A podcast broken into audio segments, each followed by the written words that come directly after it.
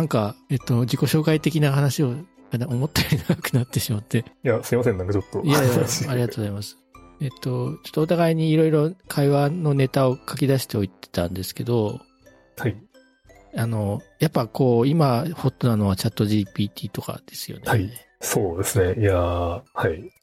本当すごいですよね。野田さん、使ってますか？僕、ちょっと使って、最近、あの、触、触り始めて、ただお、お金を払ってないんで GPT-3 なんですかね、チャット GPT で。はい。最近、あの、JavaScript のコードちょっと書いてて、はい。で、僕、パールしか書けないんですよ。はいはいはいはい。あ書けないっていうか、まあ、パールが大好きで、パールはなんかこう、息を吐くように書けるんですけど、はい。あの、JavaScript は苦手で、うんうん。ただそのブラウザの、なんていうか、UI をちょっといじるはい。コードを書かなきゃいけなくて、で、その、JavaScript と Perl でそんなに本質的には変わらないんですけど、やっぱその、各言語で方言みたいな書き方の違いがあるじゃないですか。法文とか、if 文とかで。そういうのを僕はいちいち調べなきゃ書けなくて、JavaScript の場合。うんうん。で、なんか、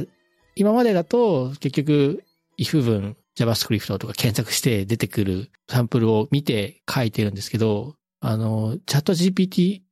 になんかこう、CSS のセレクターで、あの、U、UL タグの次に LI タグ、最初の LI タグが出てくるときに選択する方法を教えてとか書くと、はい。こうパラパラパラって書いて教えてくれるんですよね。うんうんうん。だからそれがもうすごい便利で、はい。本当あ、もう今までと全然違うなっていう感じです。あ、あとあれだ。その僕、ガスに関係する仕事してるんですけど、あはい。なんかそのお客さんにそのガスの使用書をくださいって言われたんですよ。ほう。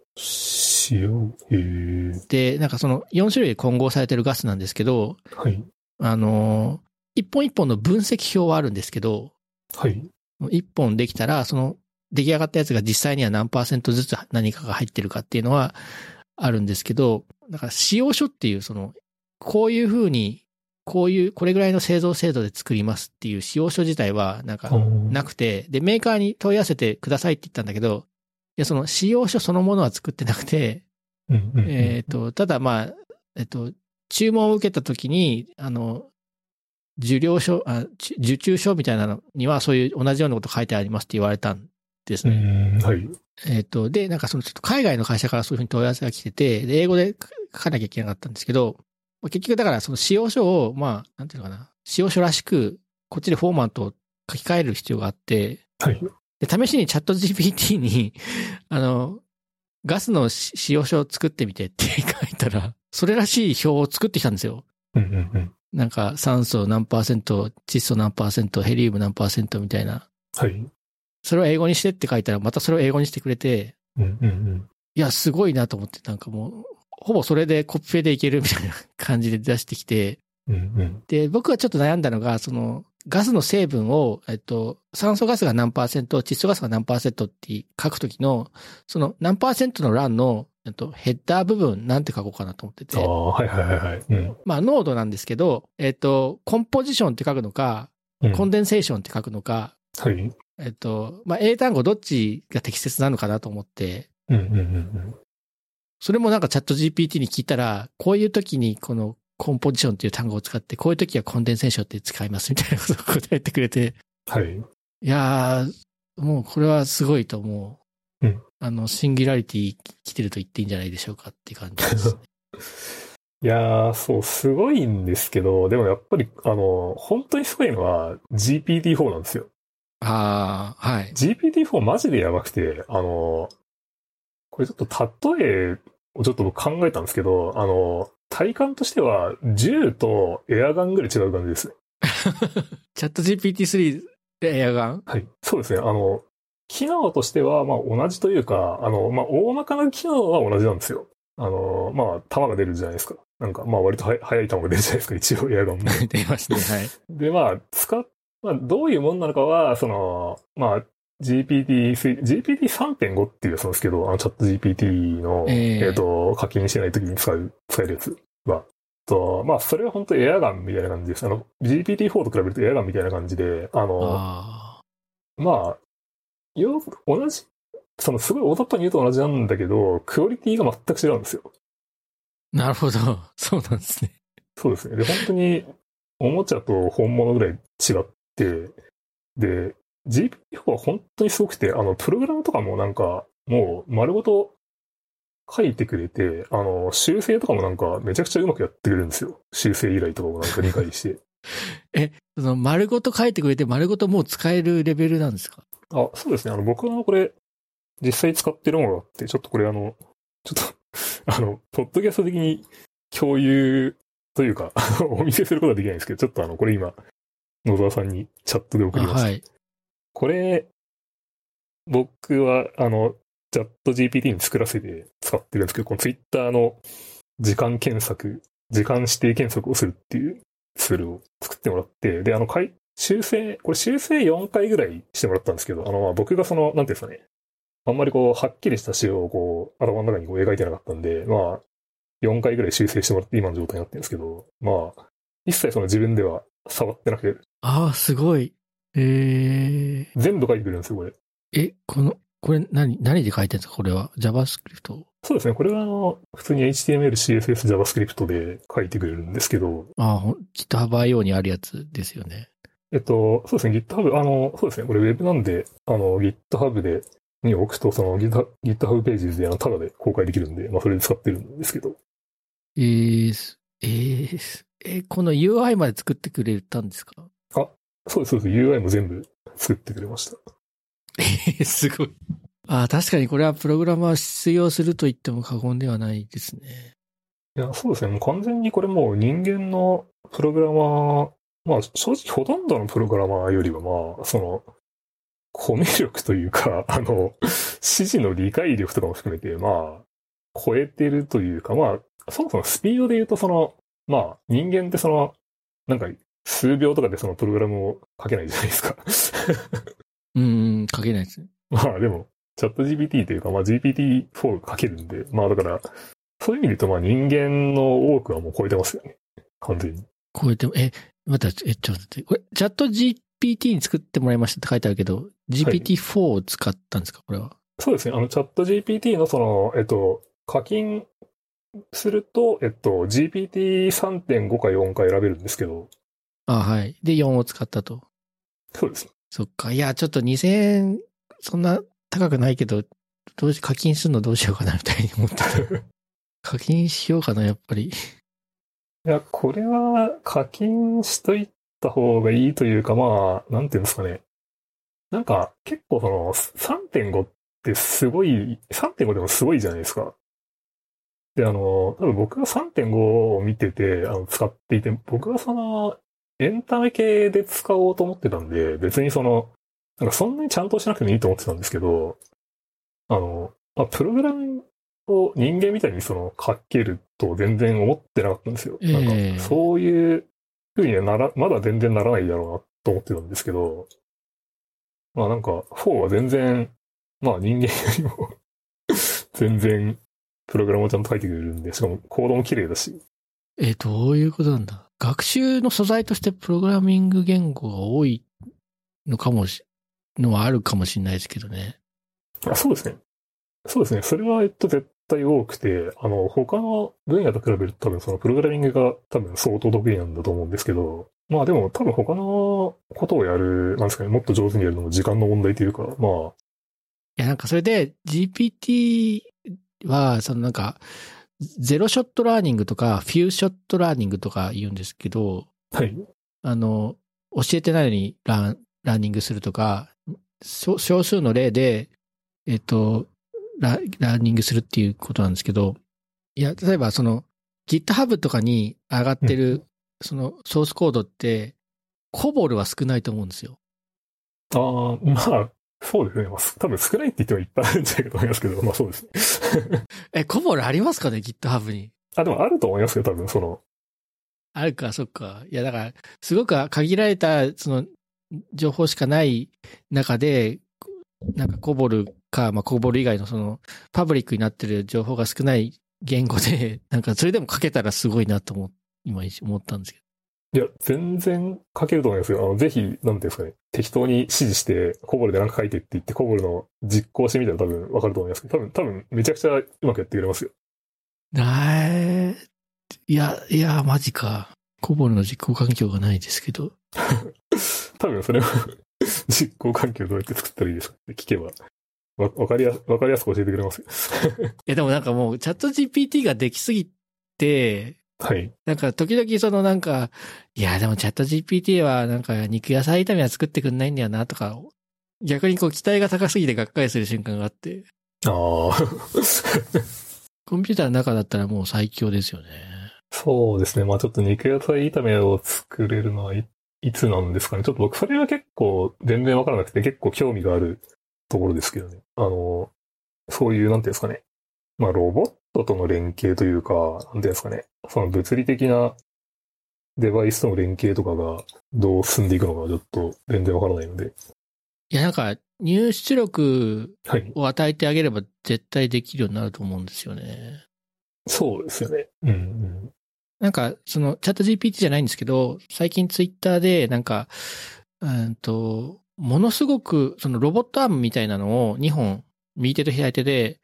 遠隔で操作するみたいなのがあって、うん、で、ちちょっと、なんかツイートのツイートが忘れちゃったから、共有できないんですけど、まあ、その操作してる人が、その、ロボットアームと同じようななんか、器具を持っていて、それを動かすと、それに追随して、そのリモートにある器具が動くんですよ。で、まあ、はい。2本の手みたいになってて、で、それでなんか、あの、すごく精密な操作をしてるんですよね。卵を割るみたいなやつとか。うんはい。しかもそれはすごい速さでできてて、だから、なんていうのかな。その人間の入力を、その、チャット GPT の入力として学習させて、うん、うん。で、なんだろう、こういう風にすするんだっていうのは、入出力関係の対応として覚えさせることは多分簡単にできると思うんで、うん、うん、うん。そしたらなんか、あの、なんだろう、卵を割って、フライパンを振るみたいなのが、フライパンを振って目玉焼きを作るみたいなのが、なんだろうな、その、適切なアクチュエーター、あの、その、物理的なロボットアームが、その、あればもうなんかできちゃうんじゃないかなと思いますけど。いやー、そうですね。多分、そこまでしなくてもというか、あの、多分動画とかからやると思いますよ。そんなに遠くないうちに。動画のデータで、あの、なんていうんですかね。その、まあ、例えばその YouTube で、まあ、卵を、まあ、料理をする動画とか、まあ、あると思うんですけど、で、原材料に卵とか、その、自然言語で書いてあるじゃないですか。ええ。で、そういうのを見て、で、まあその卵とかもその画像認識で、まあ卵っていう概念というか、えっと、割と認識してるので、で、それをその、見て、まあ卵っていうのはこうやって割ってる人が多いなっていうのを、まあその自然言語をこう今書いてるのと同じように、その、学習して、多分動画だけでできるようになるんじゃないですかね、それは。いや、そこが、まあもしかしたらできるようになるかもしれないんですけど、その、そこが動画の中のその人の腕の動きと、その GPT-3 が持つ手が、なんか同じだっていう、なんか前提がないといけないと思うんですけど、うんうんうん。それ、手の動きは、まあ、なんていうか、手と同じものをチャット GPT につければ動かせると思うんですけど、実際はい手と同。じ、なんていうか、ロボットアームは作れないと思うので、うん、確かに確かに。だから、じ違う、えっと、ロボットアーム、違うなんていうか動きをする、あの、うんうん動き方をするアームをを制御しよう、しろっていう場合に、なんていうのかな。人間の手の動きの、あの、動画で勉強できるのかっていうのが、なるほど、なるほど。うんうん。確かに確かに。ただ目的は、その目玉焼きを焼くっていうことなんで、うんうんうん。目的ベースで学習すればできるかもしれないですけどね。そうですね。それに関して言うと、まあ、このちょっとなんですかね、あの、は、お話ししようかなと思ってた話題の一個なんですけど、あの、僕はジェノバの後にそのドワンゴっていう会社に行ったんですけど、おあの、ニコ動のですか？はいはいはい。その、ドワンゴの創業者の川上さんが、あの、なんかこの前ちょっと、昨日ぐらいになんか面白いことをおっしゃってて、えっと、あの、論理的、あ、ちょっとこれ、あの、ちょっと詳細覚えてないんで、あの、僕の、なんていうか記憶なんですけど、えっと、論理的思考っていうものを、まあ知ってる、えっと、チャット GPT とかが知ってるわけじゃないけど、えっと、論理的思考っていうものが必要なのは、その人間が記憶よりに限界があるから、あの、論理的思考みたいな、こう、なんていうんですかね、効率的な思考方法を編み出す必要があっただけで、チャット GPT みたいなものは全てのこうデータを、まあ世の中のほとんどのテキストデータを持ってるみたいな存在が、この論理的思考みたいな人間のその方法で思考しなくても、まあ人間の、こう、なんですかね、やってるその論理的な思考をしてプログラムを書くみたいなことは、まあできるっていうのはまあ別になんですかね、不思議じゃないというか。ああ、いや、それは全然不思議じゃないかなと思います。うん。まあ、それと同じように、あの、動画でその、人間が卵を割ってるデータは、まあ、そのチャット GPT じゃないな、えっと、まあ、AI は、その確かにその人間の手とは同じものは持たないと思うんですけど、まあその強度とか、なんですかね、成分、成分というか、なんですかね、全然違うものを操作することになると思うんですけど、まあなんか、そんな、なんていうんですかね、そのハンディキャップが多分なんか、量と計算速度とか、なんですね、もろもろのこう圧倒的な差で多分なんかカバーしてしまうんじゃないかなって思います。いや、その可能性はもちろんある、うん、ありますね。いや、なんていうか結局連想なんだと思うんですよね。僕らが考えてるものも。うん、あの、GPT も、なんていうか、途中まで文章を入力したときに、はい。次に来る単語は何っていう、うんうんうん、その何が一番確率が高いみたいな学習をしてるそうなんですけど、うんうんうん。はいはいはい。それで連想じゃないですか？そうですね。花ピンクだったら桜かなみたいな感じで。で、なんていうか、脳は、あの、未来を予測する臓器だと思っていて、うん。なんか最初はそのなんていうか単純な反射で生きてたと思うんですよね。その生き物のなんていうか仕組みとして。はい。例えばあの単細胞生物だと光がある方向にあの泳ぐみたいな。うんうん。まあなんか例えば光合成する細胞だったとしたら光がないあった方がいいじゃないですか。うんうん。はい。で、なんか光の勾配があって、で、頭の細長い形をしてたとして、えっと、頭の、頭 なんていうか頭と尻尾に光センサーが一個ずつついてて、どっちかが光ってたら、あの、はい、光ってる方にその弁毛を動かして動くと。うんうんうん。そうすると光る、光ってる方向に行けるじゃないですか。はい。で、えっと、まあ、どっちも光ってたら、まあ、多分、十分明るい場所にいるから動かない。うん、はい。逆にお尻側が光ってたら、光を感知したら、うん、えっと、くるっと回転して、そっちに行くみたいな、うん。うん、そういう単純なものだったと思うんですけど、はい。まあ、だんだんだんだんだんなんていうか、その、単純な外界のに反応するっていうことじゃなくて、今度多分自分が何かをしたら、それ、それによって周りはどう変わるかとか考え、考えるというか、えっ、ー、と、織り込まなきゃいけなかったりとか、あと、見えなくても何かあるものはあるし、ちらっと見えてても、見え、例えば、ちらっと見えてるだけでも、えっと、それはなんか、例えば花の断片じゃなくて、花が奥にあるんだけど、前に葉っぱがあるから隠れてるだけだみたいな推論が必要になってくるじゃないですか。はい。なんか、花は食べられないけど、えっ、と、なんだろう。まあ、なんかフルーツとかの実を食べようとしたら。はい。そういう意味でなんか、あの、見えないものを、だけど、あの、見えないだけで実際にはあるみたいな推論というか、あの、なんですかね、推測ができ、する必要があるし、はい。えっ、と、あるいはその、うんと、今、例えば野球のボールが飛んできて、はい、今このまま立ってたらぶつかっちゃうみたいな時に、よ、避けられるのは、うんうん、えっ、と、なんだろう、予測ができるからだと思うんですよね。うんうんうん、そういう意味で、なんかその、どんどんどんどん生き延びる確率を上げるために、その、見えない場所を推測するであるとか、うんあの、未来を予測するであるとか、そういうことが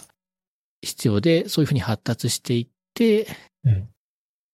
で、まあなんか、その連想ベースでやってきたんじゃないかなと思うんですよね。ニューラルネットワークの。で、その連想ももちろん間違うんですけど、はい、結局、その、ボールが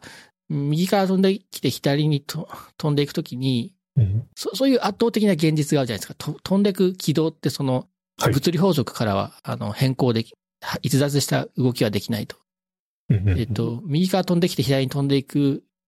のであって、ただ右から飛んできて途中でいきなり上方向に飛んでいったりとかはしないっていう、はい。えーことがあって、で圧倒的な現実がその学習のなんていうか、うん正。解なんですよね。はい。その正解を学んでいくことで、なんか予測ができるようになって、うんうんうん。まあだからその正しい、正しいなんていうか、そのや未来予測だけがはい生。き残っ、生き残っていくっていうか、あの、学習されていくっていううん風になってて、それはその論理的に、その 物理的になんかその、物が飛んでたら、あの、変な軌道は取らないっていうのを知ってるからじゃなくて、はい。まあなんか、やっぱ圧倒的に現実がそうなってるから、そそういう風になってるだけかなと思ってて、だから論理で、えっと、考えてるんじゃなくて、やっぱ論理自体もその、いろんな可能性、いろんな、えっと、うんえっと、ABC ってこう考えてい、考えてあり得る、えっと、ステップがあったとして、えっと、はいあの、まあ、論理的なものじゃないと残らない、あ残らないっていうか、実現しないじゃないですか。はいはい。そうですね。うん。だからそれを、を、まあ僕らは論理って呼んでるだけみたいなところありますよね。うんうんうん。いや、なんかその、僕はあの、去年子供が生まれ、ちょっと野沢さんともちょっとそれ、子供に関して相談したことがあるんですけど、あの、ああ、え子供、その赤ちゃんのその、様子を見てると、まあ、物理演算、物理演算ちょっとゲームっぽいですけど、あの、まあ現実世界の物理現象も、なんかめちゃくちゃ後天的に学んでるなっていう感じがしますね。赤ちゃんってその、まあ結構その物理演算、まあリアル物理演算みたいなのをずっとやって遊んでるというか、なんか、まあ、積み木とかでもそうですし、なんか、えうん。なんだろうな。まあなんかいろいろこう物倒して遊んだりとか、まあ、なんていうんですすでかね。ね。うんまあえまあそういうのもなんかああやってこうずーっとなんですね。やって学んでる、まあ、プリインストールされてるものもおそらくあるんだと思うんですけど、脳に。あの、えうん。まあなんかある程度のその物理法則とかもしかしたら最初から頭に入ってるのかもしれないですけど、まあでも結構やっぱり学んでるなっていう感じがしますよね。そうですね。だって、赤ちゃんは多分自分の手と足がどうついてるのかも知らないし、うんうんうんなんか、そう、だから自分のなんていうか体のつながりとかもね、一から学んでる感じですよね。そうですね。まあでもそれもちょっとなんか人間の場合はそのなんていうんですかね。なんか、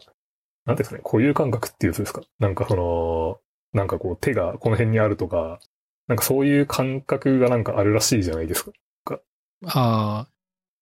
ええなんか、そういうのはなんかちょっとそもそもわかるように作られているのか、学んでいるのか、ちょっとその辺はなんか あまりわかんないですけど。いや、多分、それは学んでて、うんうんで、そこがプリインストールされてるとすると、はい。例えばなんか、手が欠損して生まれてくることとかがおかしいことになるじゃないですか。うんうんうんうん。まあ、そういうことあり得るじゃないですか。そうですね。うん。それでもまあ、多分手がないなりに生きていくんで、うんうん。うん。あの、赤ちゃんってそのジェネラルムーブメントって言って、はい。旗から見たら何のためにそんな足を、あの、動かしたり手を動かしたりしてるのかわからない動きをするのが知られてるんですけど、うん。肩の先に肘があって、肘の先に手があるみたいなはい。ところを実際に自分で動かして、フィードバックを得ながらはい。学習してんだと思うんですよね。いや、そうですよね。めっちゃ足ずっと動かしてる期間長かったというか、まあ何ヶ月、1ヶ月、2ヶ月ぐらいずっと足バタバタしてるだけというか、なんか、うん。そうですよね。なんかずーっとやってましたし、まあそういう感じですよね、赤ちゃんって。あ、でもなんかこの間赤ちゃんの本を読んだんですけど、はい。えっ、とね、あの、テレビに、あの、おもちゃの車が坂道ををこう、下っていく映像を見せるんですけど、えっ、と、その下っていった、あの、おもちゃの車が、あの、ちょうどテレビの端っこの方に、あの、い行って。で、普通はその、そこで見えなくなるじゃないですか。はい。で、そその車がテレビの横からニョって出てきたら、僕らでもびっくりしますよね。はいはいはいはい。で、なんか赤ちゃんはそれを見てどう思うかみたいな研究があって、あ、えっと、それはで、あ、えっと、出てくると思うかどうかってことですか？えっと、すいや、なんか、赤ちゃんはさすがに喋れないので、あえっ、と、その、出てきた時に驚くかどうか。ああ、なるほど。うーん、なるほど、なるほど。なんかその、驚くかどうかもちょっと計量しづらいので、はい。そのなんか長く見るかどうかっていうのをは判断基準にするんですけど、で、なんかね、それはだから、んん3歳ぐらいになるとそれをびっくりするようになるっていう話で、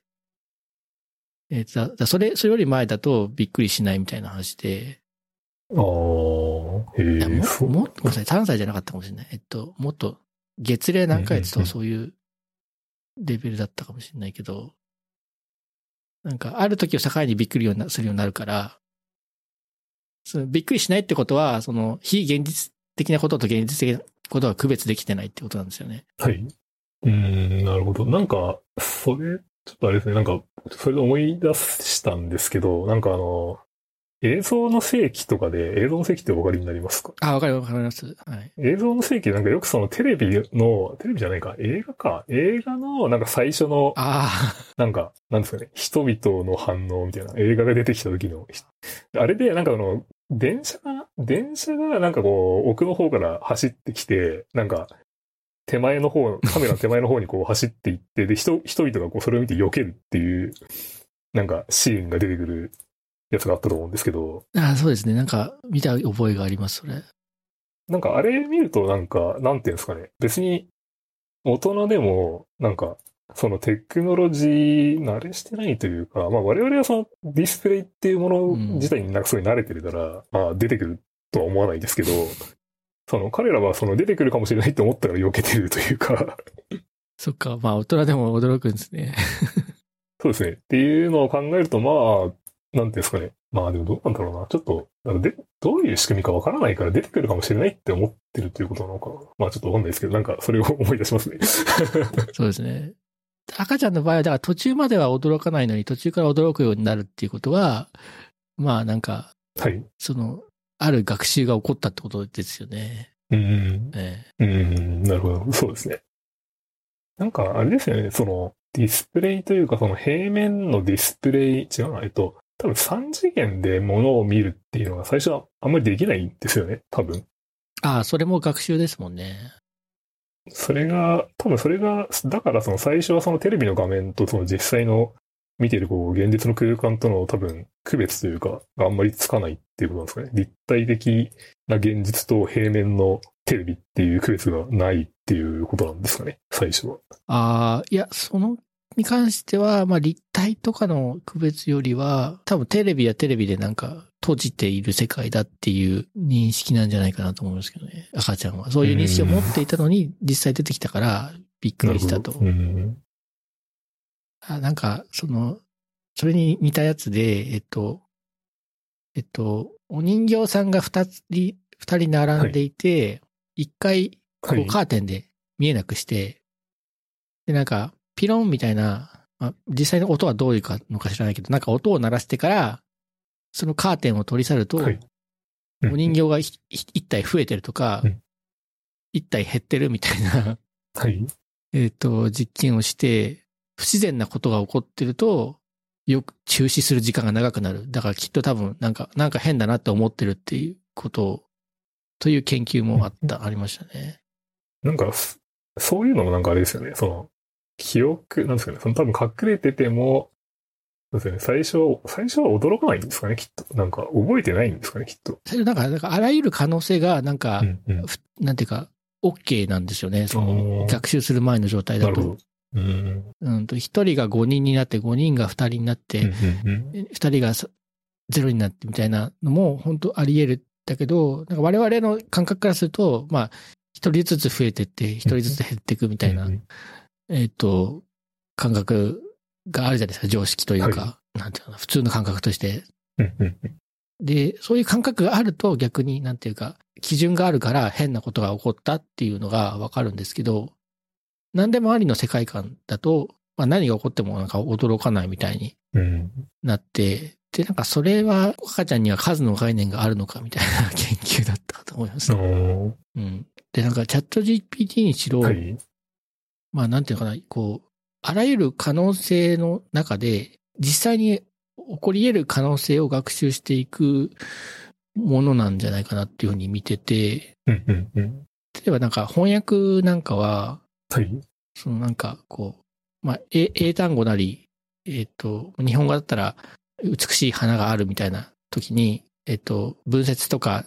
単語ごとに区区切って、美しいと花と、うんあと女子のが、が、とあとあるうん。で丸がつくみたいな感じで、その要素、要素ごとにあの分割するじゃないですか。はい。で、その、そういう要素がまあ、何十万ってあるわけですよね、言語にはうん。うん。はい。で、えっと、まあ、まずその要素の、あの、し集合があって、うんうん。そこから、えっと、ん任意、その集合からこう任意に、えっと、複数こう選んでくる、うん。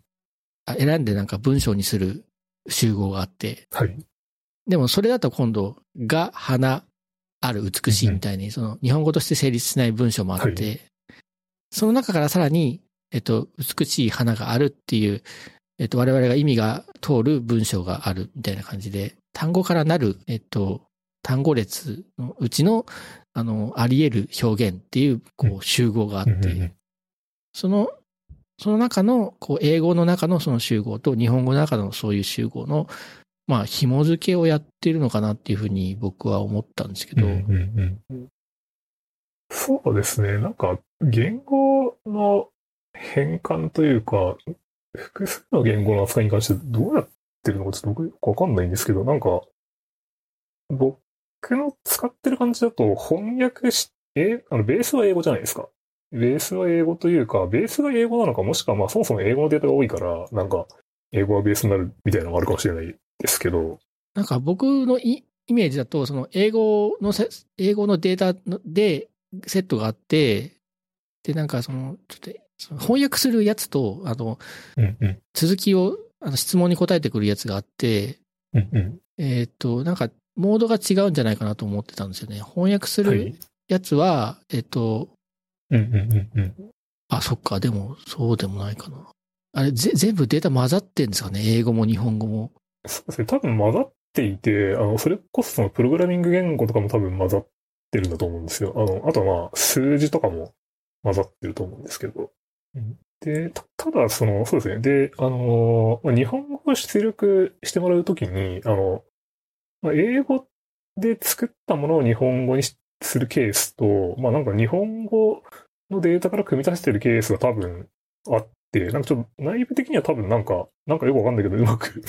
勝手に切り替えてやってくれてるのかなと思うんですけど、まあ、うん、そうですね。まあ、それ、プログラミング言語とかも一緒で、なんかうまく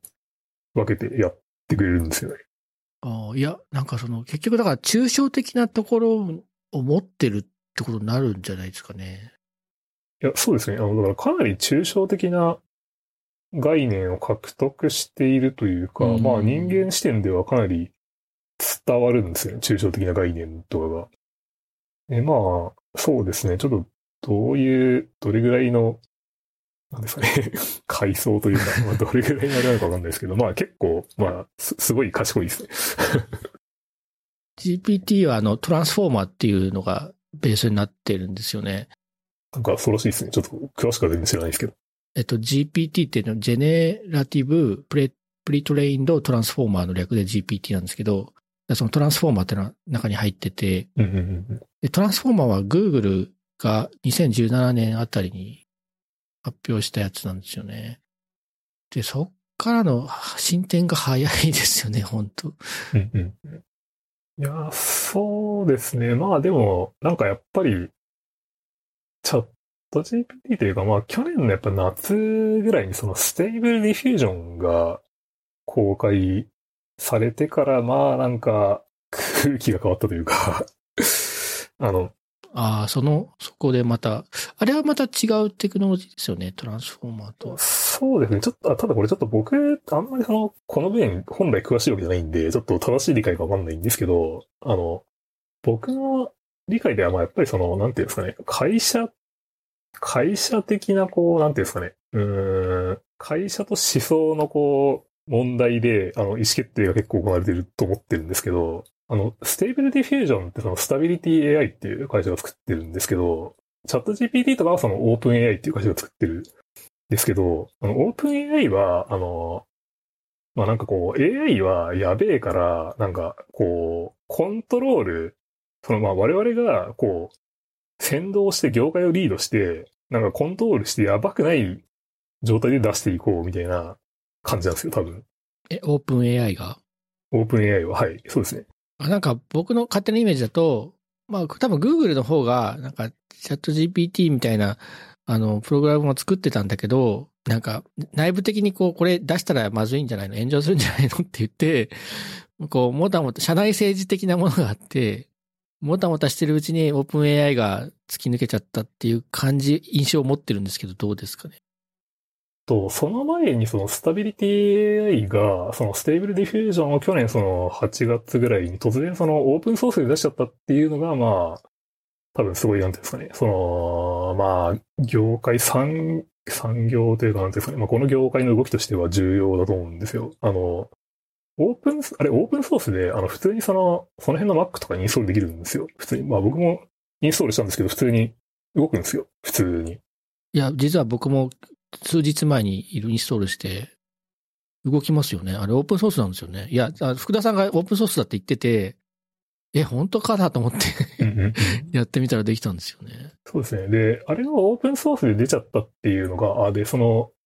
えっと、オープンソースじゃない、えっと、まずその、ウェブでその、 Stable Diffusion が使えるサービスが公開されてるじゃないですか。えっと、 DreamStudio っていう名前だったかな。えっと、思うんですけど、あの、まあ、それと、あとその、まあ、オープンソースになってるやつは、えっと、一応その、規制というか、うんあの、まあ、なんか過激な画像とかが出ないような規制が入ってるんですけど、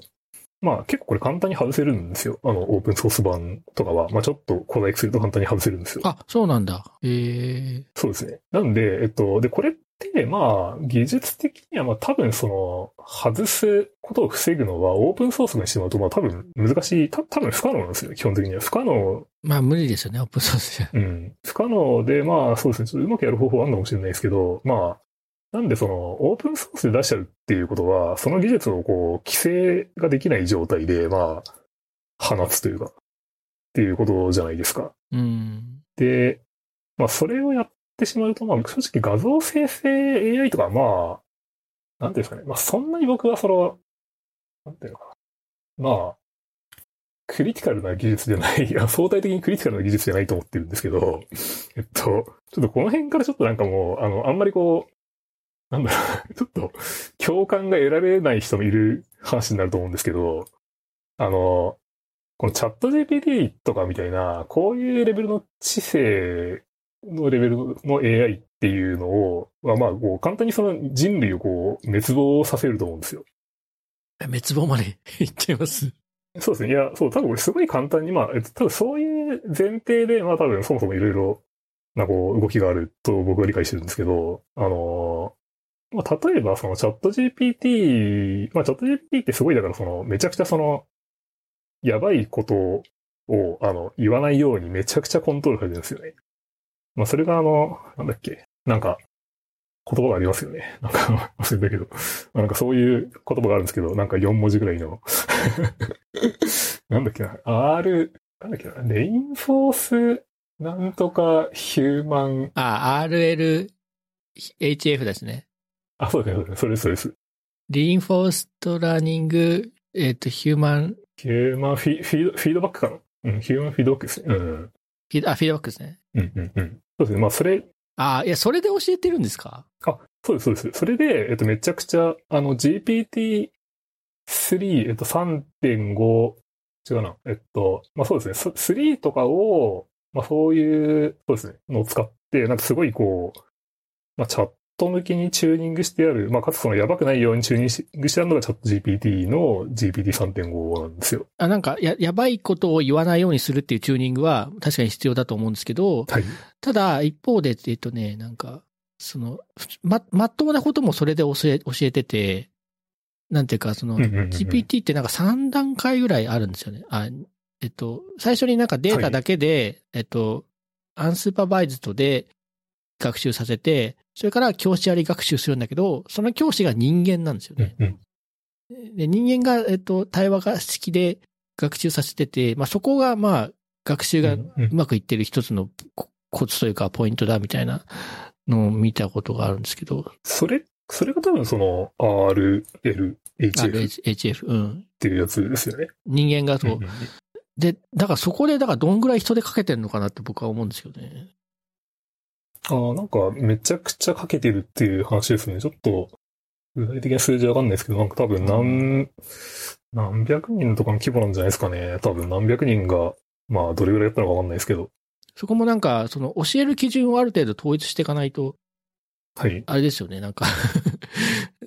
逆にそのうん、教える人のなんか、なんかその、普通に、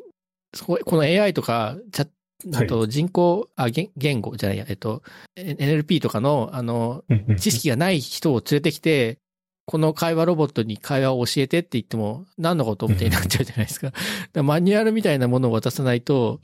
あの、教えられないな、じゃないかなと思うんですけど。ああ、た、なるほど。多分僕のイメージはそのなんか、やばいこと言ってたら、これやばいねっていうフラグを立たせるとか、なんかそれぐらいああ、なるほのど。単純作業をなんか大量の人にやらせたんじゃないかと僕は思ってるんですけど、なんか、えっと、まあ、ちょっとこれ僕、ソース確認してないんですけど、なんか発展途上国かなんかの人をなんか爆安で雇ってやらせたっていうのが、ちょっと炎上しました。まあ、えっと、あそうですね。まあ、その、えっと、HL、R、RH が、えっと、で、まあ、すごいこう、まあ、リーガルになっているというか、まあ、その、ポリコレになっているというか、のが、そのチャット GPT なんですけど、まあ、本来というか、そういうのがないと、まあ、やばい、うん。その倫理的な、こう、観点とかは別にその、なんていうんですかね、人間がつけなければないものなんで、まあ、ないんですよね。だってさ、その、えっと、パブリックになってる、その、はい。言語、あ言語的なテキストを、で学習してるから、まあ、写し鏡になるわけですよね。あの、ロボットが学習したものって、あチャットはいはいはいは GPT いで、その中に当然その、まあ、ツイッターの内容とか、レイシストいっぱいいるから、そういうのを学んじゃってるから、その、現実社会で溢れてるその、レイシスト的な発言の、まあ、コピーしちゃってるっていうことですよね。まあ、そうですね。あ、すみません。どっちかっていうと、そういうのもあるんですけど、えっとまあ、えっと一番その、やばいのは、例えばその核兵器の作り方を 教えてほしいとかって言ったら、まあ多分その、多分っていうか、あの、ああ、それあるのかな？聞いてみようかな。その規制規制がなければ教えてくれるんですよ。あ、チャット GPT は絶対教えてくれないんですけど、そういうのはめちゃくちゃそのコントロールされてるんで。で、それは、えっとなんか、その、そういうその、学習をする前のやつは、なんかその、すごいそういうのを教えてくれたらしいんですよ。へえ。まあ、当たり前なんですけど、あの、まあ別にその、何も言わなければ、単にこう、持っているデータから、なんていうんですかね、そのチャット GPT と同じように、まあ、妥当な返答というか、妥当な回答をするだけなんで、妥当と思われる回答をするだけなんで。で、これが、まあ、えっと、これ結構その、まあ、どうとでもやばくなり得るというか、で、これその GPT-4 を使ってないとちょっとあんまり感覚的には伝わらないと思うんですけど、なんかマジであいつ賢いんですよ。マジで賢くて、で、まあすごい簡単にこれってその、自律的に、えっと、どっちだな、あの、なんていうんですかね。うーん、なんか例えばプログラムを人間の指示で書くだけじゃなくて、なんかそれを例えばどう改善したら良くなると思いますかとかっていうことに、えっと、質問、ちゃんとした答えが入ってくるんですよ。へえ。で、それをさらに自分でやる、やらせるとかっていうことができるんですよ。えまあ例えばそのバグフィックスとかも、なんかバグを、なんか誰かがそのウルバリンっていう、なんか、プログラムを作った人がいて、Python の。なんかそれはそのバグが、バグ、動かしてみて、バグを勝手にこう、チャット GPT にまた投げて、チャット GPT がそのバグの直し方をこうまた勝手に反映してっていう風に言って勝手にバグを直すっていうのを作った人がいるんですけど、まあ、そういうなんか自律的な動きに近い、えっと、ものが簡単に作れるぐらいのこう、うんレベルなんですよ。その知知的レベルが。で、そうすると、まあ、例えば、あの、まあ、これってすごい簡単に思いつくのは、まあ、なんかお金いっぱい稼いでるっていう指示を、えっと、チャット GPT というか、まあ、LLM を、あの、プログラムでこう、ラップして、まあ、ここいつを使ってお金をこう、できるだけ稼げるようにしろっていう指示をする人は、まあ多分いっぱい出てくると思うんですよ。あで、そうすると、まあ、その、まあ、プログラマーは、まあ、なんていうんですかね。うーん、まあ、考えつく範囲のことを、まあ、いろいろやってお金を稼ぐんですけど、まあ、多分それの中には、その、チャット GPT は悪いことしないようにプログラムされてるんで、おそらくあんましないと思うんですけど、あの、されてなかったら多分いっぱいするんですよ、悪いことを。で、まあ別に人間殺した方が儲かるんだったら、まあ単純にその何もこう、制限かかってなかったら人間を殺しますし、っていう感じで、えっと、まあなんでそのスタビリティ AI が、えっと、 Stable Diffusion みたいな画像 AI を公開したのはまあ、そこまで害はないんですけど、あの、大規模言語モデルで、えっと、そのオープンソース版を作られるとやばいんですよ。あ。やばいですよね。でもなんかありますよね。その、おチャット GPT ではないけど、Facebook とか作ってるやつとか。そうですね、ありますあります。あの、で、それは、で、Facebook は、えっと、多分その、オープン AI とかと同じで、その、それをこう、まあ、野に放つというか、っていうことはそんなにこう積極的にはやらないと思うんですよ。ちゃんとその慎重にやる立場だと思うんですけど、スタビリティ AI は、その、もうちょっとこう、なんていうんですかね、ラディカルというか、なんていうんですかね、その、オープンソースっぽい、なんていうんですかね、あの、なんだっけ。ちょっと忘れたな。まあなんか、まあそれこそパールハッカーみたいな、あの、なんていうかね、こう、オープンソースのこう自由をこう、愛する人々だと思うんですよ。スタビリティ AI 人人たちは。まあそういう人たちが、まあ、その、ある程度のレベルのこう言語モデルをまあ、なんていうんですかね。うーん。えっと、これは、えっと、オープン、オープン AI とかが、こう、すごいコントロールされた AI を相対的にすごい強い力で保っていれば、割と安全じゃないかと僕は思ってるんですけど、あの、そっちの強い方が、えっと、倫理的であれば安全じゃないかと思ってるんですよ、割と。その、やば、やばいのがいても、その、防げるんじゃないかと思うんですけど、えっと、このパワーバランス的に、その、スタビリティ AI みたいな、あの、会社が、まあ、強い言語モデルをまあ世に放ってしまうと、まあ結構やばいと思っていて、いや、やばいですね。で、そういう、そ、多分そういう観点で、まあオープン AI は多分僕は動いていて、あの、とだからその Stable Diffusion が公開されてしまって、で、そのスタビリティ AI はその LLM とかも公開するって言ってたんですよ、確か、そのうち。で、まあそれはやばいんで、あの、ちょっと、もうこれを 世に出して、あの、金を集めて、あ、で、その、マイクロソフトから投資を受けたんですよ、オープン AI は。えっと、え今マイクロソフトが49%持ってるんですよ、オープン AI の株を。ーで、今、Bing AI が GPT-4 なんじゃないですか？あ、そうですね、そうですね。で、オープン AI はもともとそういう、その、まあ、ビッグテックみたいなところと組むっていうのをやりたくなかったと思うんですけど、あの、もっとこう、なんていうんですかね。まあ、健全なというか、なんていうんですかね。ことをやりたかったなと思うんですけど、まあ、お金がないと、そういう、こう、なんですかね。やばい動きに対して、こう、対抗するのにお金がいるんで、まあ、こう、お金をいっぱい稼いで、強い AI を作って、まあ、それでどうにかコントロールするっていう方向を選択した結果、チャット GPT が去年の年末ぐらいに出てきたんだと僕は思っています。え、え、だから、お金の力でってこと？えっと、お金を、あの、なんかもともとオープン AI って、あの、営利組織じゃないんですよ。えー NPO ですよね。そうですね。もともとはそうで、今はその、普通に株式会社とかだと思うんですけど、あ、もう NPO じゃないんですか？そうですね。それでその、だからマイクロソフトが49%持ってるんですよ、株を。ああ、そっかそっか。うん。で、ただそれだと、だからその、そういうやばい奴らを、まあ、ちょっと止められないっていうか、もうリスクが大きいから自分たちが金を稼いで、コントロールする方が安全だっていう判断で、まあ、こういう動きをしてるんだと僕は思っています。え、それはマイクロソフトか？オープン AI が？えっと、オープン AI がですね、オープン AI が。っオープン AI が、ああ、そこまで読んでるんだ。いやーていう感じだと僕は思ってますが、まあ、それが 正しいかというか、あの、多分その CEO のそのサム・アルトマンっていう人が多分そういう話はおそらくなんかでしてると思うんですけど、そそんなような話は。えっと、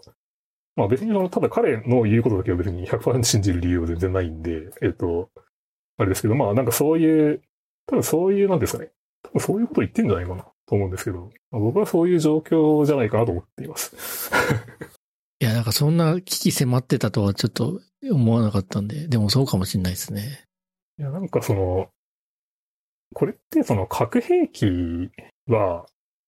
まあ、十、世界でその核兵器を撃てる人って十数人ぐらいとかと思うんですよ。まあ、うん。多分。だから別にその、まあ、やばいんだけど、まあ、十数人ぐらいのやつがまあ撃たなければいいんで、まあまだ良かったんですけど、その、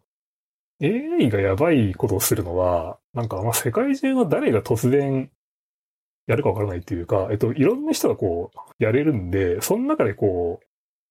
それをこう制御する AI の、なんですかね、コントロール下を外れる、外れて制御できなくなるやつが、まあ誰がいつこう世に話すかわかんないじゃないですか。うん。まあ60億人ぐらいいる、72億とかですかね。うん70億人ぐらいでしたっけ？人類の中で誰がこうやるかわかんない。はい。だから、その、まあ、その点で多分やばいんで、まあ、すごいやばいだと思います。いや、でもそんな気はしてきますね。イーロン・マスクが、あの、いなくなってよかったのかもしれないですね。オープン AI から。イーロン・マスクがいたらなんか、野に放ってたかもしれないし。イーロン・マスクは、そうですね、確かに。まあでも一応イーロン・マスクも多分その理念に共感してもともとその、まあ、その AI 技術でこう世界がめちゃくちゃにならないように、まあソフトランディングさせるというか、みたいな感じで多分最初に通したんだと思うんで、まあ、そういう、なんですかね。まあ、なんですかね。そんなにこう、邪悪なだけの存在じゃないと思いますけど。ええその、AI でなんかすごいもの作れ、作ろうぜっていうノリじゃなくて、もうできちゃうから、それをそ、それを悪用されるのを阻止するために、なんか AI、オープン AI に投資するみたいなことだったってことですか？あの、投資っていうか、あの、イーロン・マスクのやつはなんか寄付みたいな感じなんですよね。ああ、そうなんだ。シーフなんだ。そう。だから最近、イーロン・マスク文句言ってて、なんか、あの、なんか、すごい金いっぱい出したのに、なんか、なんのこう、この会社のコントロールもできないからなんとかみたいなことを、なんかツイツイッターで文句言ってて、なんか、なんだっけ？まあそうですね。まあ、なんかそんな感じのことが話題になってます。いや、だから、でも、それは実際のところは、なんか本当はもっともっとお金を払うはずだったのに、途中でお金を出すのをやめちゃって、それで困ってマイクロソフトに行ったみたいな話を僕は見ましたけどね。そうですね。そうらしいですね。うんうん。まあそうですね。まあそうらしいですけど、まあ結構金出したのに何にもこう、コントロールできないっていうのはまあ確かに事実としてはまあそうなんだろうなと。じまあそうですね。お金はある程度払ってるってことですもんね。GPT-2 の頃のブログ、誰かさんのテックブログで、なんかその FX を予想できるかみたいなのをやってて、あの、為替相場を、FX ですか ?FX? あはいはいはい。あの、お金を稼ぐか株式市場みたいな感じの FX、そう FX あるじゃないですか。うまく言えなかった。えっと、で、FX の値動きから、その、儲かる、えっと、その、為替の動かし方、なんつうの、円、円とドルのお金の買い方を、なんかチャット G、あ、GPT-2 はできるかみたいなブログがあって、確かなんかチャンスレベルよりわずかに上でしたみたいな。記事をなんかで読んだんですけど、いや、GPT-4 だったらもしかしたら、ね、はいはい。そういうのできるかもしれないし。うん。いや、多分それは、えっとですね、僕の考えでは多分間違っていると思いますね。あの、それって、あの、FX とかって、まあ、対戦ゲームなんですよ。あの、だから、あの、誰かが GPT-4 を独占していたらまあできるかもしれないですけど、それは他の人もできるんで、他の人もできるっていうのと、まあ、あとはその、これあの、ジョージ・ソロスっていう、投資家というか、投資家みたいな人いるんですけど、投資家というかなんか投資家となんかいろいろやってる人みみたいですけど、まあ有名な投資家がいて、その人があのなんか、なんだっけな、再帰性っていう概念について書いていて、あ、再帰性はい。あの、未来、再再帰性かな？えっと、再帰性、えっと、まあなんか未来予測をして、えっと、それをもとに行動すると、まあ未来が変わってしまうので、まあ予測はできないみたいな話だと思うんですけど、僕の理解では。なんで、えっと、なんかか、どんなに賢くても、まあ、今の AI のこう、まあ、何兆倍賢くても、その未来予測は、まあ、あんまりできないんじゃないかなと僕は思いますね。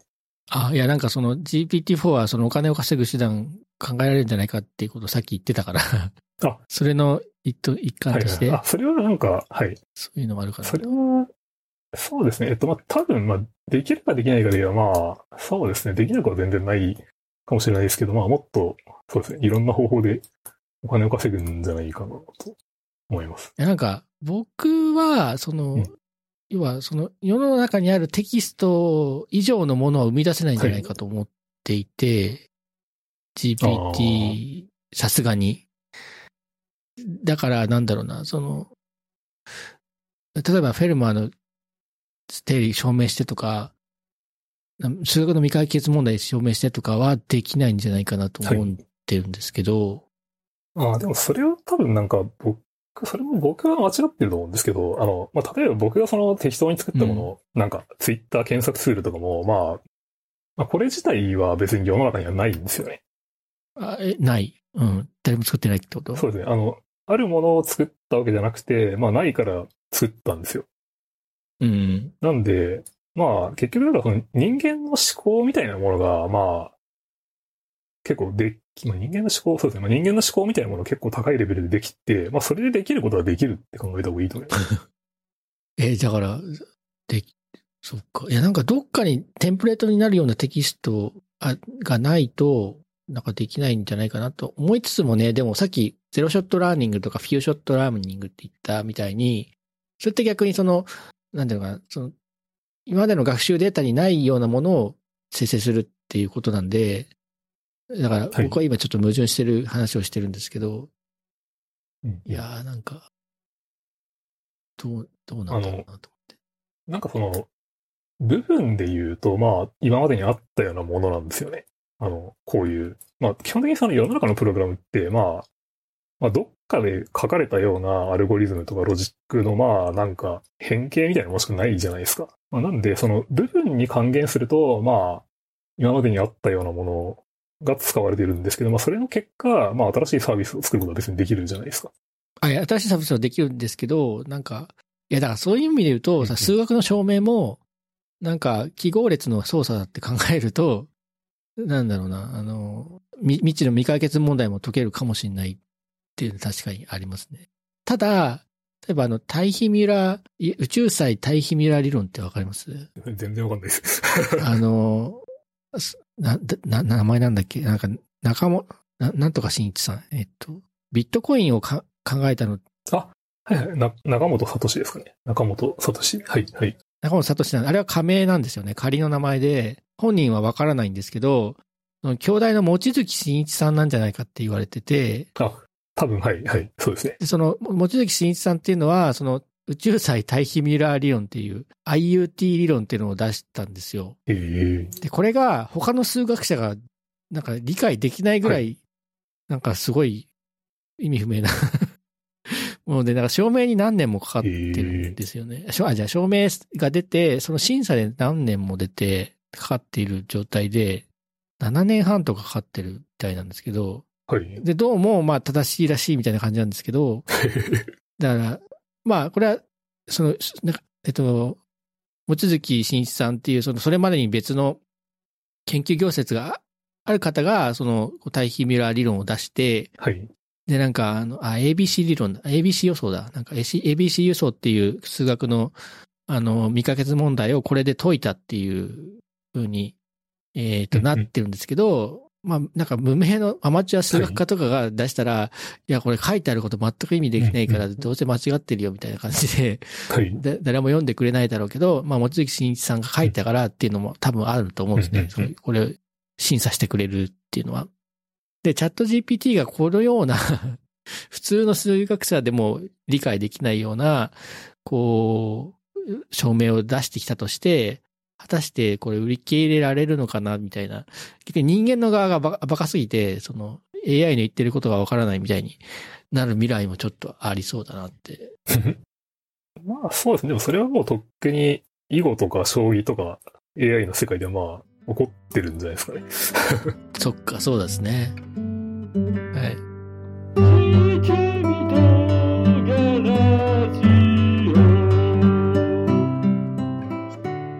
ます。